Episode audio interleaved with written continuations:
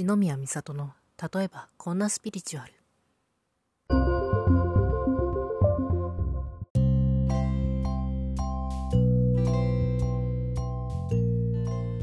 皆さんこんばんは。あるいはこんにちはかおはようございますかおやすみなさいかもしれませんがソウルリライトリーダー千宮美里です。3月に入りましたが皆様はいかがお過ごしでしょうか？私の方はですね3月1日に新たなパワーストーンというかクリスタルというかをお迎えすることができてテンションが上がっていたところでございます。ラジオで言うのは多分初めてだったと思うんですけど私実は結構なこうパワーストーン好き鉱石好きでもありパワーストーン好きでもあり割と間にいるような感じの人間でございまして正確には数えてないのでちょっとわからないんですが、まあ、おそらく100を超えるパワーストーンであったり鉱石であったりっていうのを一応所有している感じだったりします。まあ、最近はねこのご時世なのでなかなかミネラルフェアとかミネラルショーとかのイベントに参加することもできず通販で気になった石をちょこちょこお迎えするっていうぐらいにとどまっているところではあるんですけれども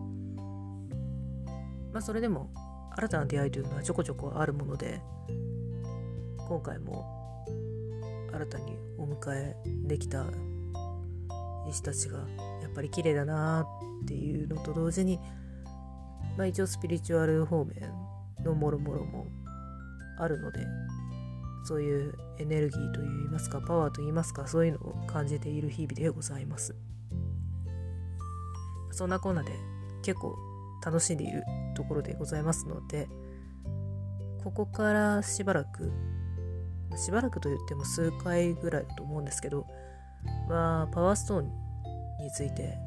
話してみようかなというふうに思っております。まず何をテーマにしようかなっていうふうに思ったんですけど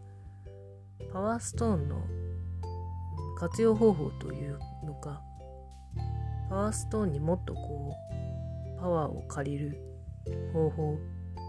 力を貸してもらえる方法っていうのかな。そういうのをちょっとお話ししてみようと思います。そうですね。パワーストーンっていうとやっぱり恋愛運アップだとか金運アップだとか健康運とか、まあ、何かの運気をアップさせるっていうイメージをお持ちの方がやっぱり多いんじゃないかなっていうふうには思うんですよね。で実際そのパワーストーンって呼ばれてるその石たちの中には、まあ、一般的にというかその石の種類の分類で大まかにこの石の種類はこのパワーを持っているというかこれをサポートしやすいパワーを持っているエネルギーを持っているっていう傾向は確かにあるんですよ。だから恋愛運だとローズクォーツだったりとかロードクロサイトだったりとかインカローズですね。っていうところは有名かなって思いますし、まあ、金運だとタイガーアイだったりとかシトリンだったりとかルチルクォーツだったりとかっていうところ他にもいろいろあるんですけど確かにそういう分類でこういう得意な傾向があるよっていうのはあるんですよただ石というのは本当に奥深くてですね本当人間と一緒で一つ一つが違う全て個性を持っている存在なんですよね。それは見た目もそうだし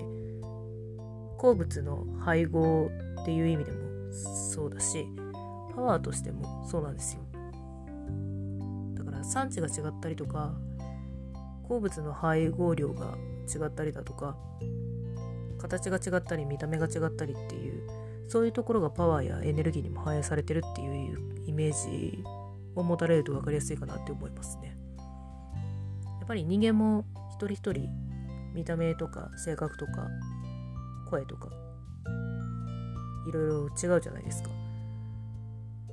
でそれぞれにその人独特の雰囲気みたいなのってありますよね。まあ、オーラって言ってもいいのかなそういうのをなんか感じる時ってあるんじゃないかなって思うんですけどそれと一緒で石というのも実は個性があるんですよね一つ一つに。なのでその個性を活かせるとよりいいというかよりサポートをしてもらいやすくなるっていうところはまずあるんですがこの個性を知るっていうのは手っ取り早いのはチャネリングをするして直接それを把握できるというか情報を引き出すっていうのが手っ取り早いんですけどリーディングパワーストリーディングとかもありますけどそういうリーディングだったりチャネリングだったりっていうので情報を聞き出すまあ聞くだけではないんですが情報を引き出してこの石は実はこういうのが特に得意なんですよみたいなところを知っていくっていうことがポイントになってくるかなと思います。まあただそれはチャネリングやリーディングが自分でできるという方やもしくはそういう専門の方というかプロの方に頼めるという条件が基本的にはついてくると思うのでなかなかそれは敷居が高いなと感じる方もいらっしゃると思います。のでもっと気軽な方法で一つご紹介できればと思うんですがそうですね。もっと気軽な方法で言うと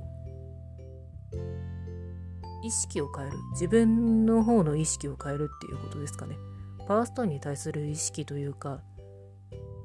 パワーストーンに対する印象というのかな。それをちょっと変えていくだけでもだいぶ違ってきたりします。あの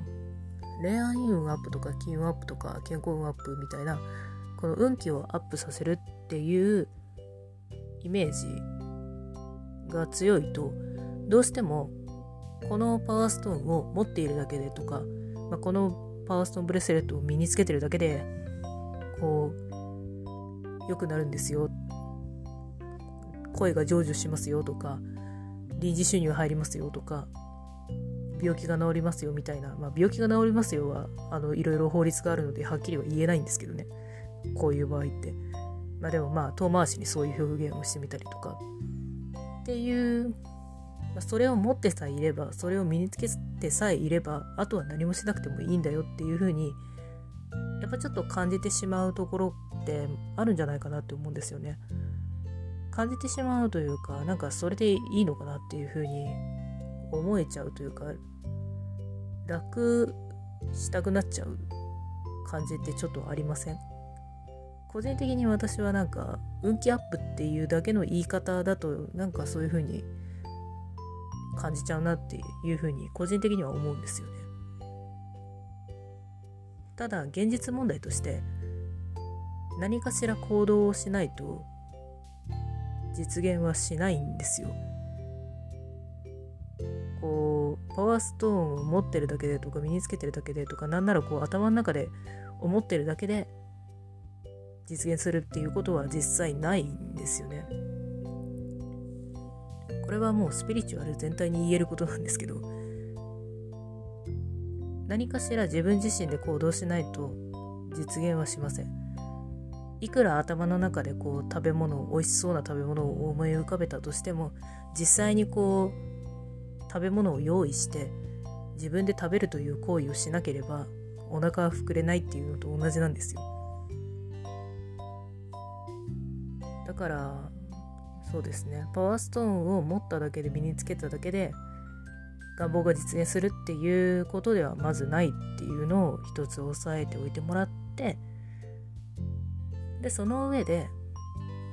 じゃあどうするかっていうと自分が行動していくっていうことを前提にパワーストーンと付き合っていくっていうことが大事になってくると思うんです。どういうことかっていうとそのパワーストーンを身につけた上で行動するというかこういう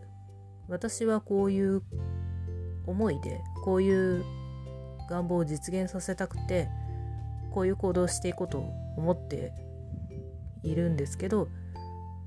まあそれをサポートしてほしいんですみたいなそういう感じです。だから人に物を頼む時とちょっと似てるかな人に物を頼む時も私は何もしないのでこういう何もしないですけどこういうことを実現させてくださいっていうふうに頼んでも多分ほとんどの人はやってくれないと思うんですよ。人に物を頼む時って、まあ、大体こういう思いがあってまこういう背景があってでこういうことをちょっとしたいと考えてるんですけどっていう風なその前提っていうのが多分あると思うんですよね。パワーストーンとの付き合い方においてもその前提というのをちょっとこう意識してみるといいと思います。なので